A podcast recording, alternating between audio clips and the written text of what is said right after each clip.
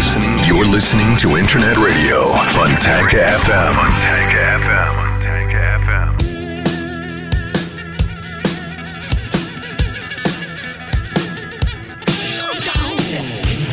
ACDC на Фонтанка FM. Э, Буквально через несколько минут дождемся окончания этого замечательного трека. И э, мы поговорим с Олегом Капкаевым, э, который вырвался из лап. Э, Ну, в общем, сейчас он все расскажет. Э, Мне поможет э, замечательная, очаровательная Маша Цыганкова. Мария, привет. Так, вот мы попробуем, да, микрофон. Привет. Добрый день. Добрый день, да. Мы берем интервью у Олега Капкаева в связи с событиями, которые, о которых вы хорошо очень слышали. Все средства массовой информации мировые освещали это их путешествие. Спросим, сколько стоило... Ну, сейчас разное спросим. Предъявило ли посольство наше за телефонные переговоры им счет? Сказали, ребятки, мы... из-» Ну, в общем, сейчас. Оставайтесь с нами.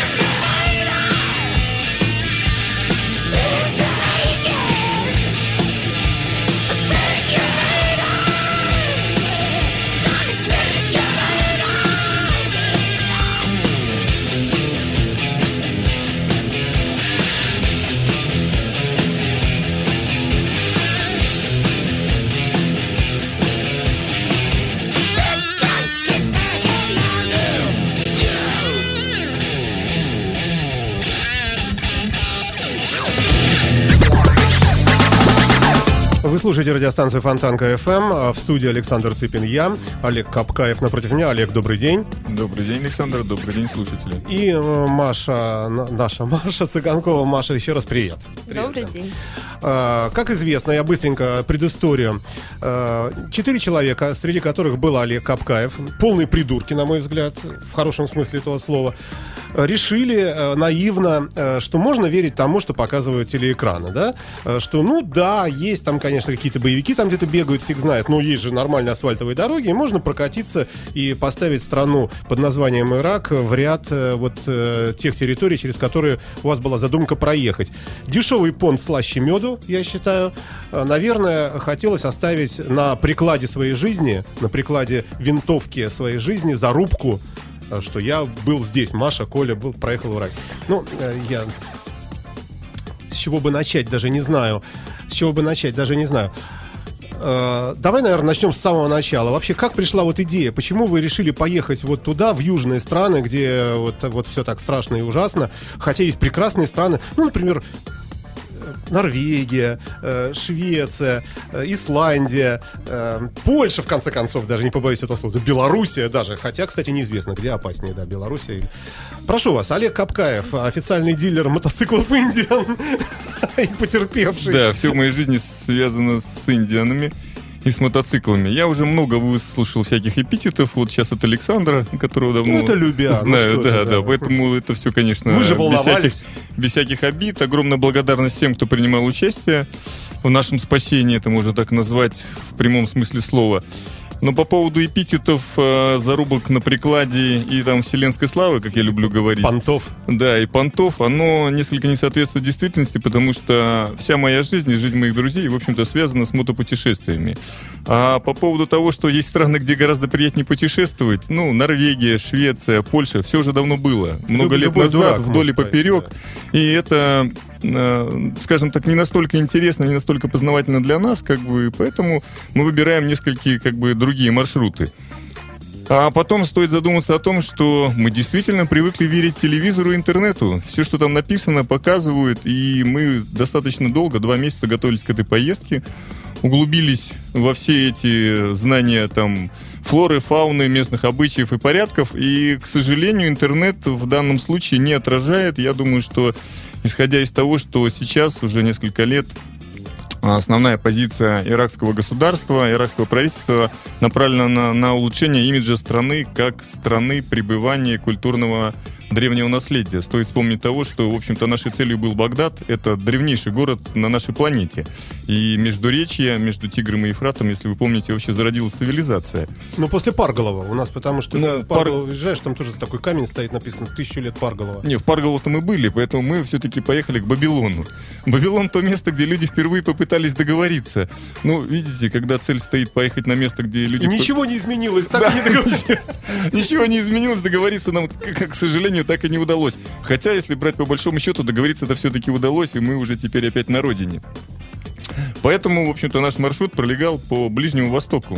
Мы планировали, э, и часть наших планов, в общем-то, сбылась.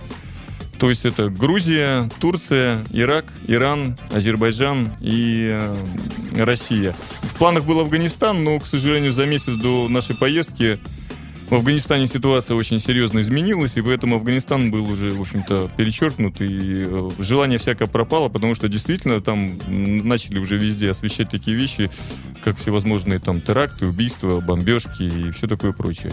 Давай, давай пойдем по порядку. Давай. Значит, э, первая страна была Грузия. Да. Скажи, а действительно там э, произошли вот эти реформы, о которых все говорят? Полиция там взятки не берет и вообще там нормальная Грузия жизнь? вообще на самом деле, она же всегда очень лояльно и, скажем, даже не, не лояльно, а любовно относилась к России. Мы в прошлом году путешествовали по Грузии, и в этом году мы вот пять дней катались по Грузии, хотя планировали пройти ее транзитом, потому что сама природа, отношение людей в Грузии, в общем-то, оно ну, является для нас людей, которые задушены цивилизацией, отношениями соседскими квартирными вопросами, оно, в общем-то, достаточно удивительно, потому что там любой человек, который встречает тебя на улице, ну, через одного приглашает тебя в дом, и практически каждый пытается тебя там накормить, напоить, там... Да ладно, А, это, э, это где? Это, это везде, это- это везде. Нет, ну, Начиная... есть столица, есть Да, город. в Тбилиси все то же самое. То есть мы остановились в Тбилиси, не зная, куда проехать, остановился человек на автомобиле, спросил, что, куда, развернулся. Ну, человек такой грузин с носом, да? Настоящий грузин там на красивом белом черном Мерседесе. То есть он развернулся и через весь город нас привез туда, куда нам надо. При этом, когда выяснилось, что это не совсем то место, он звонил нашему парню, который должен был нас встретить. Там они там долго разговаривали по телефону. В конце концов привезли нас всех э, в ресторан, поели, кормили. То есть, ну, там на самом деле отношение к русским и отношение к людям в принципе, оно совершенно другое, чем здесь. По поводу полиции. Полиция стоит только где-нибудь остановиться и начать вертеть головами, представляя там, что бы ты тут хотел. Полиция тут же подъезжает и спрашивает, у вас что-нибудь случилось, чем вам помочь? А в конце разговора, после там разговора, они спрашивают, мы можем ехать, вам больше никакая помощь не нужна. Какая-то фантастика. Ма- Маша, да- давай ты какой-нибудь вопрос задай. Вот микрофон, пожалуйста, как можно ближе к, к, к, к рту. А на контрасте иракская полиция. Иракская полиция, на самом деле, а, так же, как и военные иракские, они нас сильно удивили, потому что очень доброжелательные, очень, э, скажем так, мягкие в общении, и до тех пор, пока за нас не взялись там местные спецслужбы, все было, то есть нас остановили, в первый день мы проехали, чтобы вы представляли, 35 километров в один из первых дней, когда мы уже поехали, 35 километров, то есть нас остановили больше полутора десятков раз. Каждый раз это длилось там от 10 минут до 3 часов, задержаний в полицейском участке, обысков, отниманием телефонов, разговоров. Но каждый раз... Получается, что э, каждый контакт с полицией в Ираке... Не, не каждый. Там вот из таких серьезных контактов, э, там вот из, допустим, из полутора десятков контактов в первый день, два были серьезными, то есть мы по три часа сидели в полицейском участке, но при этом, то есть э, сразу, как только нас останавливали, нам приносили холодную воду из холодильника в бутылках. Если мы сидели там час, приносили лепешки арбуз. Если сидели уже три часа, то есть они назвали ужинать, садили за стол, кормили и очень доброжелательно. При этом после того, когда все заканчивалось, они проверяли документы, куда-то звонили, выясняли. Они говорили, ну, извините, у нас тут, в общем-то, не очень спокойная обстановка, вы тут такие вот едете. Это для вашей безопасности, мы все проверили, все, счастливого пути никаких проблем. Вопрос. э, Вернемся обратно в Грузию. Вот Грузию вы проехали спокойно, и у вас осталось очень хорошее, я так Да. вижу, впечатление, да? Скажи, вкусно в Грузии кормят вообще? В Грузии вообще, конечно, очень вкусно кормят. А там И- есть такие вот ткемали такие называются, нет? Ну, я, в общем-то, в названиях блюд-то не силен, но вообще все, Это что... нам- соус. Это единственное, что я знаю. Нет, все, что нам давали, я вот э, твердо убедился в том, что то, что у нас здесь называют там хачапури и так далее, ну, оно, в общем-то, иногда только формы напоминает то, что готовят в Грузии. Хорошо, следующая страна какая была? Следующая страна была Турция. И как в Турции? Мы ехали по северу Турции, а, сначала по северу, потом пересекли Турцию в сторону Ирака. В общем, это совсем не та Турция, которая вот э, знакома нам всем По Анталии. по Анталиям, по побережью. Это со- совершенно другая страна. Там, в общем-то, горы, люди. Люди очень тоже доброжелательные. Ну, не знаю, может, нам такие люди попадались, но, тем не менее, вот никакого напряжения нигде никакого нет. Но все Я равно... думаю, если бы вы ехали на танке Т-34 или там Т-80, наверное, к вам относились бы... под- А тут мотоциклы все-таки, да, как-то... Ну, Ну, а танки мы свободы. подумали уже в Ираке, что на танке, наверное, все-таки было бы удобней. Мгм. На танке было бы удобнее. Мне кажется, замечательная точка для небольшой паузы и перехода на музыку.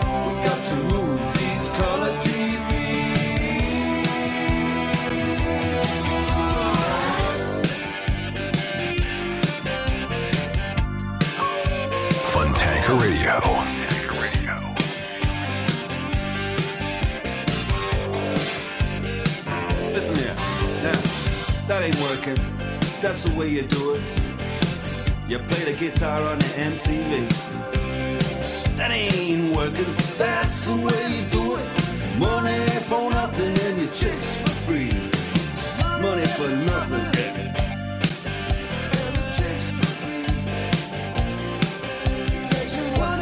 Олег Капкаев, Александр Цыпин, Мария Цыганкова в студии радиостанции Фонтанка ФМ.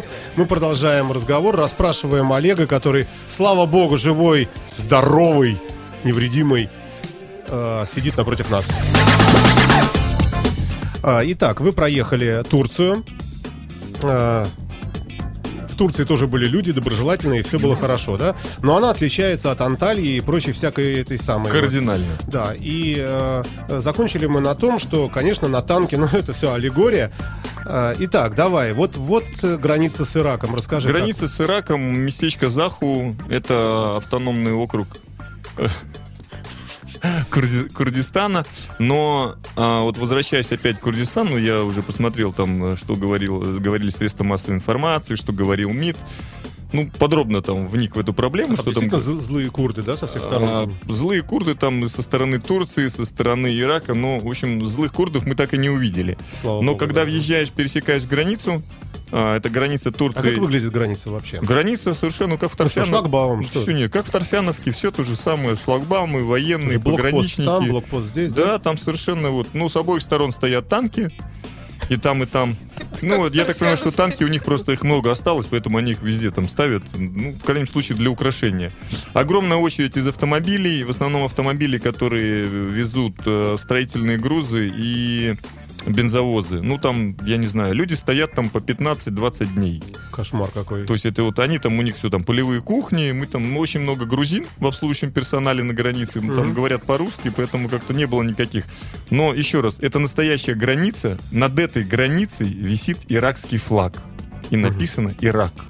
Мгм. Поэтому, когда нам говорят о том, что вы въехали в Курдистан, поэтому вы могли там красиво ездить без виз, так вот, у нас взяли документы, полтора часа спрашивали о том, куда мы едем, зачем мы едем, а, куда-то звонили, выясняли, поставили два больших штампа. Каждому в паспорт. да? Каждому в паспорт. А, Ну, они на арабском языке, и как бы понять там, ну, я не очень силен Мгм. в арабском, ну, знаю несколько слов. Одно из них сиджин, что значит тюрьма. А, так вот, а, когда пересекаем эту, мы пересекали эту границу, значит, и это настоящая территория Ирака. Это Ирак. И никаких сомнений в том, что мы въехали в Ирак, у нас не было. Это первое. Второе.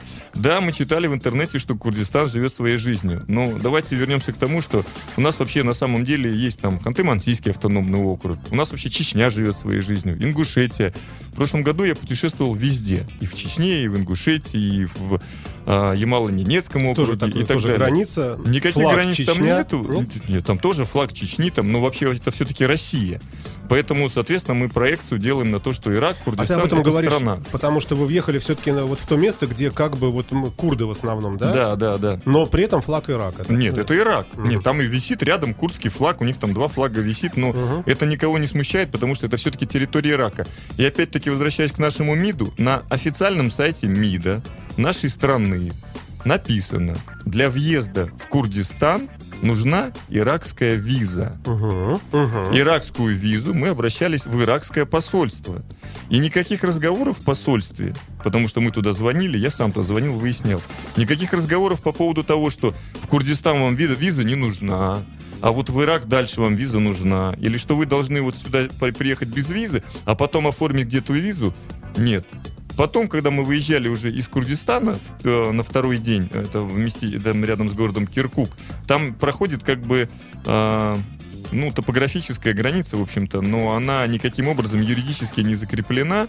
То есть ты выезжаешь, там точно такой же блокпост, точно такие же полицейские, у них только меняются шевроны на рукаве. Мгм. И никаких вопросов по поводу того, что мы въезжаем теперь из Курдистана в Ирак, никаких этих самых там разговоров по поводу того, что у нас там виза, еще что-то не было. Скажи, пожалуйста, а если бы тебе...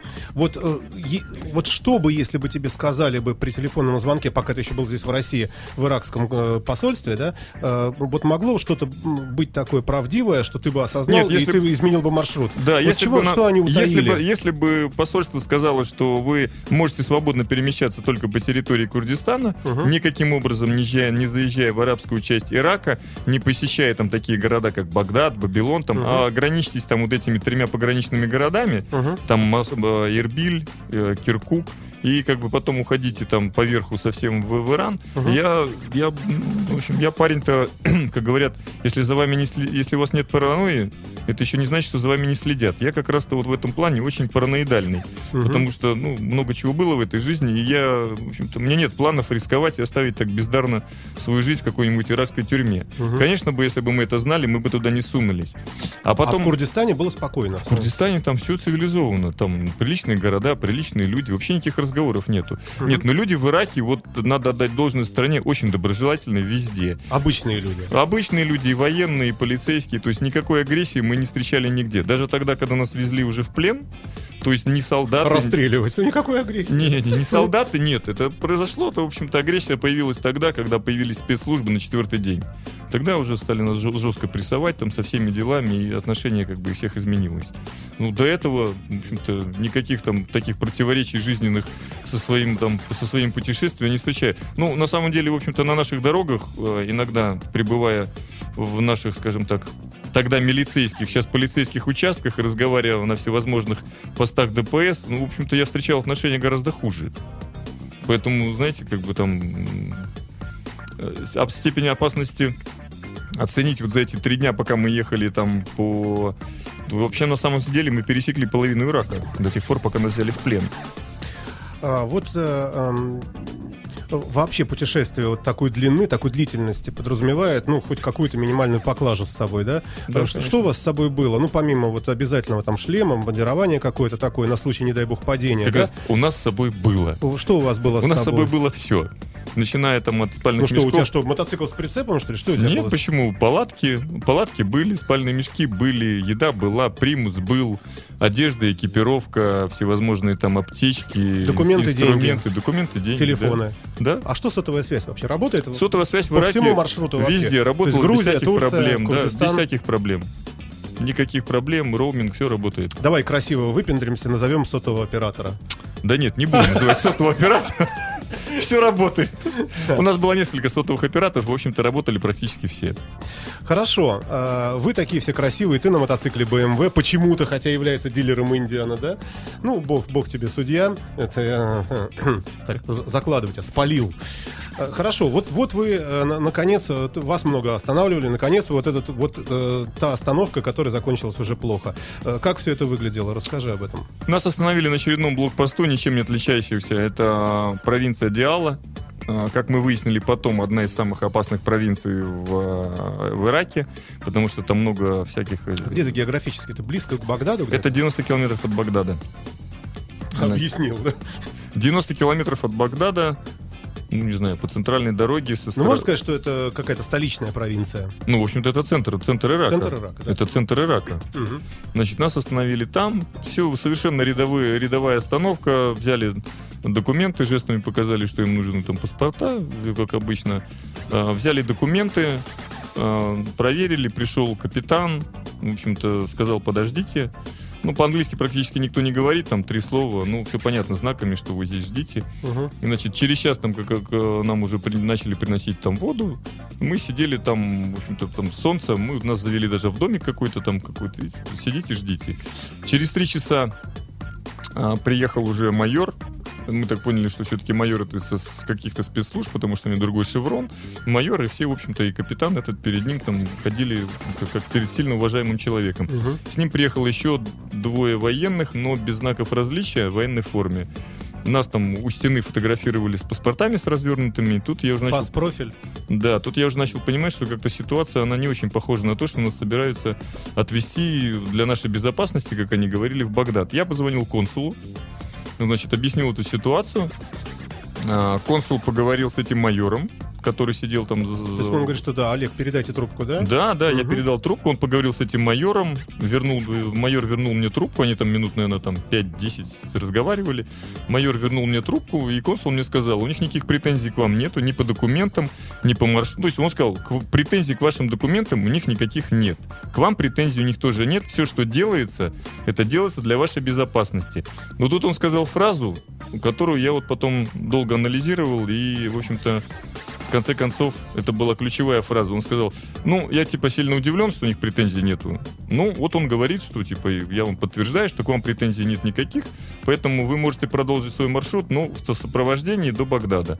А, когда я сказал, что нам бы хотелось бы все-таки на мотоцикле доехать до Багдада, мы все-таки, в общем-то, мотоциклисты, они опять поговорили с майором, и он передал, майор передал мне трубку обратно, он сказал, нет, слушайте, на мотоциклах вас они не хотят, потому что, типа, вам нужно сдавать какие-то там сопровождения, они вас погрузят в военный грузовик, дадут два джипа сопровождения и привезут вас в отель. Никаких сомнений в том, что нас куда-либо повезут не в отель, у нас не было. Первые сомнения закрались через три часа. Нас привезли на военную базу, опять стали фотографировать фас-профиль, опять обыскали, опять стали задавать вопросы. Тут-то я уже начал понимать, что, в общем-то, что-то как-то это все мне сильно не нравится. Значит, ну, ввиду того, что они все время повторяли, нет, нет, отель, отель, Багдад, Багдад, безопасность, безопасность, в общем-то, мы так на самом деле еще не начали пользоваться туалетной бумагой и, в общем, в конце концов так на это, ну, так, со- созерцали. Хотя, если бы знали, что, э, что вот грозит тюряга, да, то можно было рвануть, попробовать обезвредить патруль, Да, мы, у нас была такая мысль обезвредить патруль. с Ну, саперными лопатками зарубить. Да не, мы могли их перочинными ножиками зарезать. Но просто всю иракскую армию нам трудно было это сделать, а потом... М- Маша сидит, запоминает. Слиться Она с- заголовок. Мы могли зарезать их перочинными ножиками. Ну, Побег сли- из Ирака. Слиться с толпой арабов нам было бы сложно. А я видел тебя в бороде. Ну, там Ты же пытался там же-. Там же не не на бороду они смотрят. Не на бороду они смотрят. Или Скупер на Фонтанка FM. Сейчас мы просто прервемся. Не, не на бороду.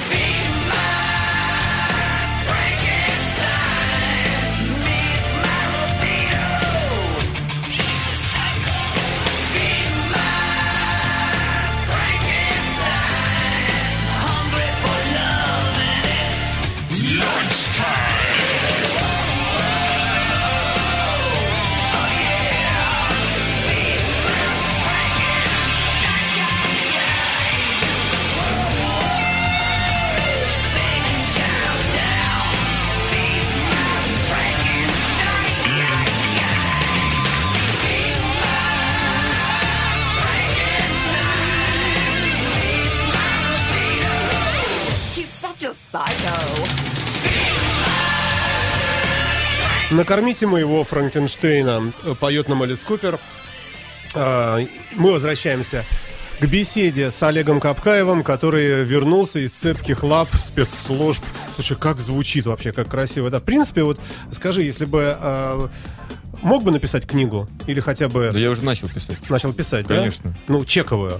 То есть э, рассчитываешься с консульством, со всеми с Ну, сотовыми по- операторами. по- по- Пока еще не знаю, но думаю, что да. А, Хорошо. А, Итак, в- видишь, как ну, что-то мы так растянули вопросы. Э, Может быть, э, надо как-то поэнергичнее. Вот когда вас посадили, давай, э, давай про кичу поговорим, про, про тюрягу. Э, Что там? Э, Вот твои ощущения? Как, были ли какие-то наручники? Дали ли по башке хоть раз? Э, Как отвели? Как там это все? Ключ огромный. Как мы себе представим тюрьму, да? Таким ключом открывают, камера такая, там оттуда вши вылетают, какие-то там тараканы, вонище. Ну вот что, расскажи.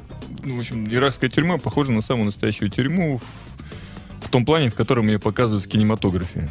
То есть это классическая тюрьма. Ну, вот многие слушатели наши э, со слабыми нервами, включая меня, не, не смотрят фильмы про тюрьму. Ну, напрасно.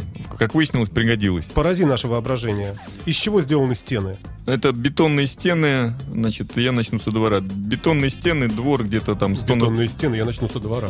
Это двор. Это двор А, огорожен бетонными стенами а, высотой где-то по 4 метра, сверху колючая проволока, по периметру стоят вышки с пулеметами, люди заряженным оружием, перемещаются только под охраной. Солнце яркое все время, да? 40, Жарище. 42 градуса, Ой. пылища. все, мы когда нас пригласили пройти с ними, нам на голову одели мешки, заковали руки наручниками за спиной, приковали друг к другу и повели, в общем-то, в саму тюрьму, как мы потом узнали. Когда привели в тюрьму в саму, там через какое-то время, ну, там А при этом- мешки зачем? Я думаю, чтобы мы не видели того, кто нас сопровождал, чтобы мы не видели туда, куда нас ведут, и вообще, в принципе, чтобы мы территорию не И видели. долго так вот ты шел в мешке? То есть вообще не... не- Да нет, вот тут- недолго там, ну, не знаю, там 5-10 минут, в общем-то. то есть всё это- просто кто-то вот э, тянет тебя, да? Да, И- тянет, пинает, кричит там что-то там, пытается, в общем-то, там, типа, поставить, бросить-то на колени. Ну, это все... В общем, сначала это все смотрелось, как, значит, э, в дешевом голливудском фильме. Потом выяснили, что фильм, в общем-то, очень дорогой. И потом, когда привели в тюрьму, сняли мешки, руки, э, руки расковали, руки расковали попозже, но сняли мешки, и, в общем-то, мы увидели, что это самая настоящая тюрьма, то есть это там решетки, охрана, отдельные помещения. Все с большим любопытством нас смотрели, нас тут же обыскали, раздели, и потом завели, значит, скажем так, по очереди в комнатку, в которой лежали на столе разложены медицинские инструменты, перебирали эти инструменты, кричали что-то по-арабски, в общем-то, ну, показывали там с характерным жестом и ребром ладони по горлу. Ну, в общем, все, все, все такое, в общем, как в дешевых боевиках. Что, Это- это- Напугался? а, слово напугался, оно не подходит. В общем-то, там пришлось включить. Нет, по поводу этого, что туалетная бумага закончилась, это она пришла позже, потому что на самом деле мы, ну, в общем-то, во всяком случае, я и парням сразу сказал, что это, в общем-то, акция устрашения для того, чтобы мы представляли, куда мы попали, чтобы Ну, вообще, мы- действительно жуть. Не, ну это все по-настоящему. То есть люди с заряженным оружием, наручники, медицинские инструменты, мешок на голове, в общем-то, не Но добавляет. было вот ощущение, что нет, ну не может быть, это не со мной, не может быть. Ну сейчас приедет консул. У щас меня приедет- нет. То есть- У меня было ощущение, что все, мы здесь навсегда. Ну, на год точно. Потому что, зная, как это все происходит в восточных странах, вот этот весь процесс, как работает наше консульство, когда это все И вытаскивают. любовь нашего правительства к нашим гражданам за Да, границей. да, я знал, что, ну, все, год, потому что ну, год это тот срок, который по- позволяет объективно ответить одной, одной нотой на другую, дойти до правительства, там, и, скажем так, нас уже похоронить, и в конце концов потом, в общем-то, счастливое избавление, все молодцы. А после этого почему-то, ну, пришел военный, который был, я так понимаю, замначальника тюрьмы, это как мы потом уже там узнали, и нас перевели а, в камеру, комнату, я бы даже назвал это комнатой, потому что, в общем-то... То есть уже сидеть. Да, уже то есть- сидеть. Это была, значит, э, комната с замурованными окнами, с дверью, обшитой металлом, которая закрывалась на засов снаружи. И около двери стоял человек, который нам открывал дверь. Вот Ну, таким вообще- ключом. Ну, вообще в книге он называет, в книгах он называется охранником. Но мы так на всякий случай все-таки говорили парень, который открывает дверь, потому что, в общем-то, мы не, не были уверены и не хотели верить в то, что, в общем-то, это настоящая тюрьма, и нас все-таки посадили. А, Первых нас даже накормили ужином вместе с начальством. Мы сидели, начальство убеждало, что вот вы знаете, тут как бы для вашей безопасности мы вас вот завтра утром отвезем красиво в отель, вы там не волнуйтесь, все хорошо. Но очень сильно расстроились, что мы успели позвонить консулу. Они прямо расстроились, это было видно как бы по глазам, по реакции, что типа, А ты им блин. сам сказал, что а учтите, ребята, что вы нас, конечно, можете здесь убивать и грабить, но мы консулу позвонили. Не-не, он спросил, успели ли мы позвонить. Там они привезли... Тебе одно- надо было сказать, мы еще и Путину позвонили. Ну, Нету прямого телефона, но теперь уже надеюсь, что будет. Нет, первых два дня они совершенно нами не занимались, в общем-то, и мы просто сидели в этой комнате, там нас выводили в туалет, то есть там охрана есть везде, то есть ты просто выходишь там в туалет, даже душ есть, то есть оно все. Работает кондиционер в камере, ну, кондиционер, конечно, так себе. Кормили по убывающей, то есть первый день накормили со всеми нормально, второй день привезли нам уже в камеру, принесли 4 порции еды, так ве- это вы еще не в общей камере, да? нет, это мы еще были не в общей, но мы нас отдельно содержали. А, Вечером принесли нам уже две порции на четверых, а утром нам уже принесли одну порцию и с лепешками, и с водой. Воду давали, если первых два раза нам дали даже какой-то там спрайт, то потом уже, в общем-то, вода с э, лепешками. После этого они, значит, э, говорили, что все-все, потом сегодня... Скоро, скоро. Скоро-скоро, и в одну, на следующий, там, на третий, на четвертый день. На четвертый день пришел майор, этот начальник тюрьмы, как мы выяснили, вместе со своим заместителем, и сказал, today finish. Значит, ну, все Ну, в так... смысле расстрелять. Ну, вот, да, я сразу сказал, что today finish, это еще не значит, что today мы go home. Мгм. Значит, нас вызвали в кабинет, где находились уже лица в гражданке, пять человек, все, все арабы. Значит, э, кто-то из них понимал по-арабски, э, по-русски это было видно, потому что мы когда говорили, и когда, значит, нам дали телефон и сказали, позвоните своим родным и скажите, что с вами все хорошо. Я говорю парням, в общем, не звоните, я позвоню в консульство, потому что сейчас мы скажем, что все хорошо, и это все закончится. Хорошо будет тогда, когда мы будем на территории посольства. И один там начал сильно лопотать, но он понял, что я говорю. Мне дали позвонить консулу, я позвонил консулу, а, поговорил с консулом, консул сказал, что вот большая проблема, большая проблема, но мы тут старались изо всех сил, мы вас, значит, вытаскиваем, а, они вас отпускают, но я за вами приехать не могу, потому что у меня здесь много дел. Но, а он обещает, говорит, что в 5 часов э, вечера они отвезут вас в посольство. Время было полтретьего. Значит, после этого с нами начали, значит, забрали телефон, после этого начали с нами активно разговаривать лица в гражданке, завели в другую комнату, и нам, скажем, сказали так, что консул сказал, что он за вами не приедет, что документы у вас фальшивые. В общем-то, он от вас отказался, ну, это сказали иракцы. Значит, и поэтому мы... Как фамилия консула? А, ну, как, Как там, звали? Там же есть, ну, Джамшет его звали, Джамшет Балоев. Но это же а, говорили иракцы, мы потом Мгм, выяснили, мгм. что, в общем-то, кон- консульству говорили там до самого посл- до вечера, что вот-вот мы их везем, везем, Мгм, мгм. да сейчас мы их привезем, все будет очень красиво, вы там не Мгм. волнуйтесь, не волнуйтесь. Там специальный порядок выезда консула существует, это мы тоже выяснили, это не так просто действительно взять, там открыть ногой дверь, я вот приехал такой красивый. Мгм. Это нужно согласовывать с МИДом, нужно согласовывать маршрут с полицией, там это все достаточно сложно. Ну, есть После- же какие-то другие работники, правильно? Не обязательно самому консулу. я не знаю. После того, как, помощников. после того, как консул сказал, что он за нами не приедет, нас отвезут, в общем-то, началась вся вот эта красивая картинка. То есть допрос длился с 6 вечера до 4 часов утра. А, Нас развели по разным камерам. Все по 3 по 4 человека нас допрашивали. Был человек, который говорит по-русски. Но я так понимаю, что он тоже был из их службы, потому что он задает вопрос, ты отвечаешь на него там двумя-тремя предложениями. Он там три слова переводит и говорит там, «М, я говорю, что-то ты мало переводишь. Он говорит, я знаю, что переводить. Тот говорит там речь какую-нибудь там в течение трех минут, там подпрыгивая над столом, стуча кулаками там по столу. Он там переводит там три слова. У вас все плохо. Я говорю, я знаю, что у нас все нехорошо, как бы, но он же там что-то подробно там что-то кричит. Он говорит, у вас все плохо. И э, вопросы задавали всякие разные, в общем, начиная от того, зачем вам фотоаппарат, кто вас научил фотографировать, зачем МВД в Москве вам выдал мотоцикл, зачем вам спутниковый телефон, у нас навигация запрещена. И приблизительно с периодичностью после каждых пяти вопросов он говорил, говорили, что вообще в Ираке смертная казнь за шпионаж. Сознайся, что ты шпион. Ну, в один из таких моментов, в общем-то, когда он где-то, наверное, часа в два ночи... А ты сознался? Ну, на всякий случай. Не, я не успел. Значит, в 2 часа ночи где-то, когда он начал опять там орать, бегать по, там они вдвоем начали орать, бегать, кричать, значит, что я работаю на турецкую разведку, потом на курдскую, потом на русскую, выясняли, какое у меня звание. Тут я уже, ну, на самом деле ситуация, вот ты видишь, рассмеялся, а когда это длится 8 часов, То есть ты действительно как бы находишься в таком состоянии, оно Я там... приношу извинения. Нет, нет, Это нет. Это, это, смеемся. это действительно это такое полуистерическое состояние, но когда тебе все время говорят, у нас смертная казнь за шпионаж, это значит, что ты шпион. Я говорю, слушай, может, я просто застрелюсь тогда здесь? Ну, что уже тут как бы. И когда я рассмеялся в очередной раз, когда мне начали там говорить, что ты работаешь там на турецкую разведку, какое у тебя звание, нет, тебя послали КГБшники. В общем, там, ну, я сказал, что, ребята, давайте уже в показаниях будем путаться, ну, вы же определитесь, на какую разведку я все-таки работаю. И а, когда я рассмеялся, в общем-то, тут я сначала получил два раза справочниками по голове. Там я немножко так отъехал, с, этот сам, с, сползая со стула. Ну, в общем, до конца-то не успел. Меня вытащили на улицу, а, подвели к забору, на котором была колючая проволока, и, в общем-то, стали там красиво меня пристраивать на эту колючую проволоку, в общем, ну, пытаясь накинуть проволоку на голову, что, типа, сейчас мы тебя здесь повесим, и все закончится. Ну, на самом деле, в тот момент я подумал, ну, наконец-то, все закончится сейчас, и, в общем-то, никто ничего не узнает, зато все быстро. Ну, это правда, потому что, как бы, ну, не очень просто там 8 часов слушать по поводу того, что мы тебя казним там и так далее, и так далее.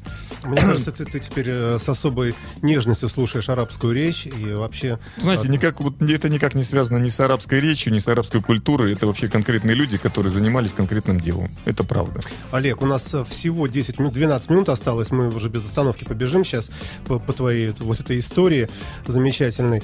Э, Давай по- по- поэнергичнее. Вот ты остался в живых, и вас Всё, посадили остался- в камеру. Да, Уже, все, нас посадили в камеру. В камере 122 человека, нас четверо, значит, 96 квадратных метров. А они все вот все местные. Все а, местные, бе- все- Белые люди только вы, да? Белые люди только мы. а, В общем-то, там арабы. Вокруг нас сразу груз- собралась группа.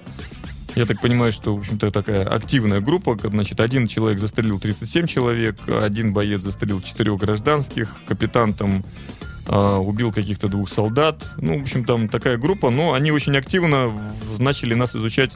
В общем, это называется изучение иностранного языка с погружением с носителями. Начали изучать мы сразу арабский язык, потому что, ну, в общем, мы, мы представляли, когда мы, значит, ним- один парень говорил по-английски, ну, примерно так же, как я, в общем, там, без особых этих самых, ну, в общем-то, было все понятно. Остальные там знали по-английски там 3-5 слов, но большинство нет. И когда мы начали, в общем-то, выяснять, выяснили, что, в общем-то, максимальный срок, который находится в этой камере, сидит человек 2 года, минимальный 3 недели. И когда мы, значит, задавали вопросы наводящие, что, чего, как, они говорят, ну, слушайте, по вашему делу вы здесь нормально, на год вы здесь зависли точно, потому что вам будут... И на самом деле они сказали все в точности, так же, как нам говорили. Будут говорить завтра-завтра, вот, вот сейчас все будет хорошо и так далее, так далее. Ну так-то вообще, на самом деле, они над нами там смеялись, типа, о, шпионов привели там. Но очень доброжелательно. Ну, Не, не было там никаких там э, эти паханы, как ты говоришь. Нет, вокруг. очень доброжелательно. Мы сразу, на самом деле, заняли там угол с кроватями, выставили кровати, взяли там себе болтики в руки, такие большие, чтобы на всякий случай, потому что, ну, это все-таки тюрьма, во-первых, во-вторых, тюрьма иностранная, мы там никого не знаем, какие порядки, что еще. Мгм. Но очень доброжелательные, то есть нам сразу принесли еды, они там поставили чай, печенье, там яйца, лепешки, в общем, там типа давайте там парни, там мы там понимаем, вся такая фигня. Ну, в общем, вот эти первые сутки, которые мы там провели, они были, в общем, ну, я скажем так, достаточно лояльные. Ну, спали мы, конечно, по очереди, на всякий Мгм. случай, с Мгм. болтиками в руке. Мгм. Никуда не выходили по одному, выходили там по двое, по трое. А, но, в общем, э, так как это все за решеткой, охрана, э, там 122 человека, там понятно, ну, боль- большинству на самом деле мы были просто неинтересны. Мгм. То есть они нас посмотрели так, а, ну да, как бы и все. Ну, там часть народу заинтересовалась, но при этом, вот что я удивился, очень доброжелательно, то есть без всяких этих. Утром, уже утром, следующим утром, ну, еда, ли- ли- вода, лепешки приносят там три раза в день воду, лепешки, и один раз в день принесли что-то типа чебурека жирного-жирного размером где-то в диаметре сантиметров 10-15, один на четверых. Сказали, Мгм. вот это ваша еда, там, наслаждайтесь. Ну, Давай, давай перепрыгнем вот этот тю- тюремный срок этот вот. А, а как было, когда вот что, за вами пришли и сказали, ребятки, да, пришли, сказали, собирайтесь, мы собрались. нам- сколько вы отсидели? А, Вы уже в большой камере. в большой камере мы отсидели сутки. Мгм. Значит, за нами пришли, сказали, все, собирайтесь. Значит, мы вышли, нам отдали мешки, а, то, что у нас было с, э, С изъято. мотоциклами еще, да? Изъято, Мгм. нет, мотоциклы бы Ну, стояли отдельно. мешки, Мешки, там, экипировку, Мгм. одежду, там всякие там. Шлем. То, что забирали, в общем-то. А список, который у нас забирали, и список тот, который нам возвращали, он отличался кардинально. Деньги вернули не все, там, ну, понятно, что там какую-то одежду, там, очки, фотоаппараты, в общем-то, это все, как бы, при этом они показывают. Вот-вот, у нас все написано, что так и было. Ну, спорить мы не стали, потому что, во-первых, мы не знали, куда нас везут. Было похоже, что нас везут не в посольство, ну, потому что все было такое, очень достаточно грубо, жестко. После этого нас посадили в машину а, с охраной вооруженный человек, который нас туда посадил. Он до этого приезжал с этими с этой спецслужбой. Он демонстративно достал пистолет, взвел затвор, направил на нас и сказал: сидеть не дергаться, не разговаривать по-английски. Ну все, мы дальше потом полтора часа пробирались по каким-то задворкам Багдада, как мы поняли. Ну, в общем, сначала-то мы подумали, что нас везу- везут куда-то уже совсем там либо порешить, либо там куда-то перевести совсем в другие условия. Ну, очень долго. Я говорю, слушайте, как-то парни там... Очень сложно там, что пристрелили бы прямо во дворе, что нас куда-то везти-то? Зачем? Это вы так себя успокаивали, да? Ну, что- в общем-то, да. Но потом, когда мы въехали в центр Багдада, там охранная зона, там у них зеленая зона, она, в принципе, очень прилично охраняется. Я- все-таки город удалось посмотреть. Да, да. Из окна броневика под дулом автомата. Ну, не самая лучшая экскурсия в моей жизни была на самом деле. И потом мы приехали в генеральный штаб э, иракской армии. Там мы встретились с замначальника генерального штаба, который очень мило с нами долго беседовал. Ну, правда, предварительно нас опять обыскали, опять опросили, что, зачем эти все предметы, э, развели по разным помещениям. Потом мы очень мило беседовали с этим начальником, э, и в это время уже приехал консул э, со своим помощником. И И, дальше как было? Вас а дальше машину? они, нет, дальше они стали разговаривать, и в какой-то момент я понял, что разговор-то у них не получается, То потому есть что консул достает так 400 долларов. Раз, тут ну, я, в общем, разговор не получился, потому что нас вывели всех опять из этой комнаты, развели, Не сторговались. опять начали обыскивать, спрашивать там про телефоны и так далее, и так далее. Я говорю, слушайте, ну, похоже, в общем, не договорились. В этот раз, наверное, мы не поедем, да. Но потом нас вызвали обратно, и основной вопрос, который там задавали, типа, хорошо ли с нами обращались, как все было здорово. Ну, консул тут, я, на самом деле, мысли-то не было говорить о том, как там все было. Ну, это мы как бы решили сразу вычеркнуть. И консул сказал, сидите, молчите, говорите, что все хорошо. Если сейчас скажете, что что-нибудь пропало или с вами там что-нибудь делали, все. Нам надо еще 400 Типа, я отсюда вас не вытащу. Ну, большое Да. спасибо ему за это, потому что, как бы, ну, среагировали мы там быстро. После этого нас вывели, и дальше я уже понял, что вообще это по- на- наше освобождение это была настоящая военная спецоперация, потому что стояло четыре бронированных джипа с полной охраной, охрана там... Это уже консульская? Это уже консульская охрана, они все с автоматами, у каждого по 8 магазинов, все в бронежилете. В общем, там все по-настоящему. У каждого там пистолет, у некоторых по два пистолета, там гранаты. Ну, то есть это настоящее. Нас посадили в машину, сразу на нас одели бронежилеты, сказали и провели короткий инструктаж. В случае обстрела или в случае подрыва машины, держитесь около машины, мы вас вытащим, если что. Поэтому, типа, не дергайтесь, не волнуйся. Здоровые парни огромные, да? да, здоровые парни, подготовленные, там, в общем, все по-настоящему. Все, после этого нас привезли в консульство. А, и сопровождал у нас две полицейских вооруженных машины.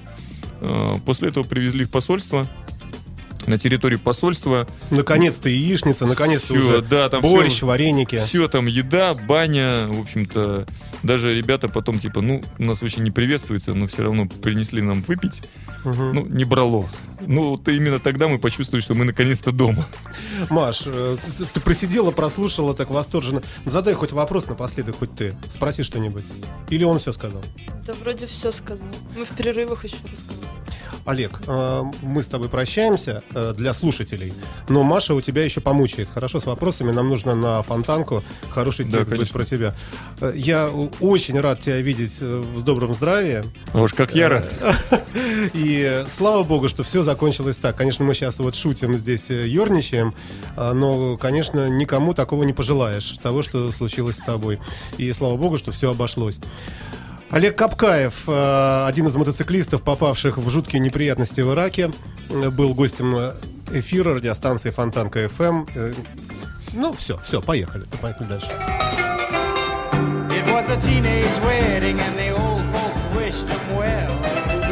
You are listening. You're listening to Internet Radio Funtanka FM. Funtanka FM.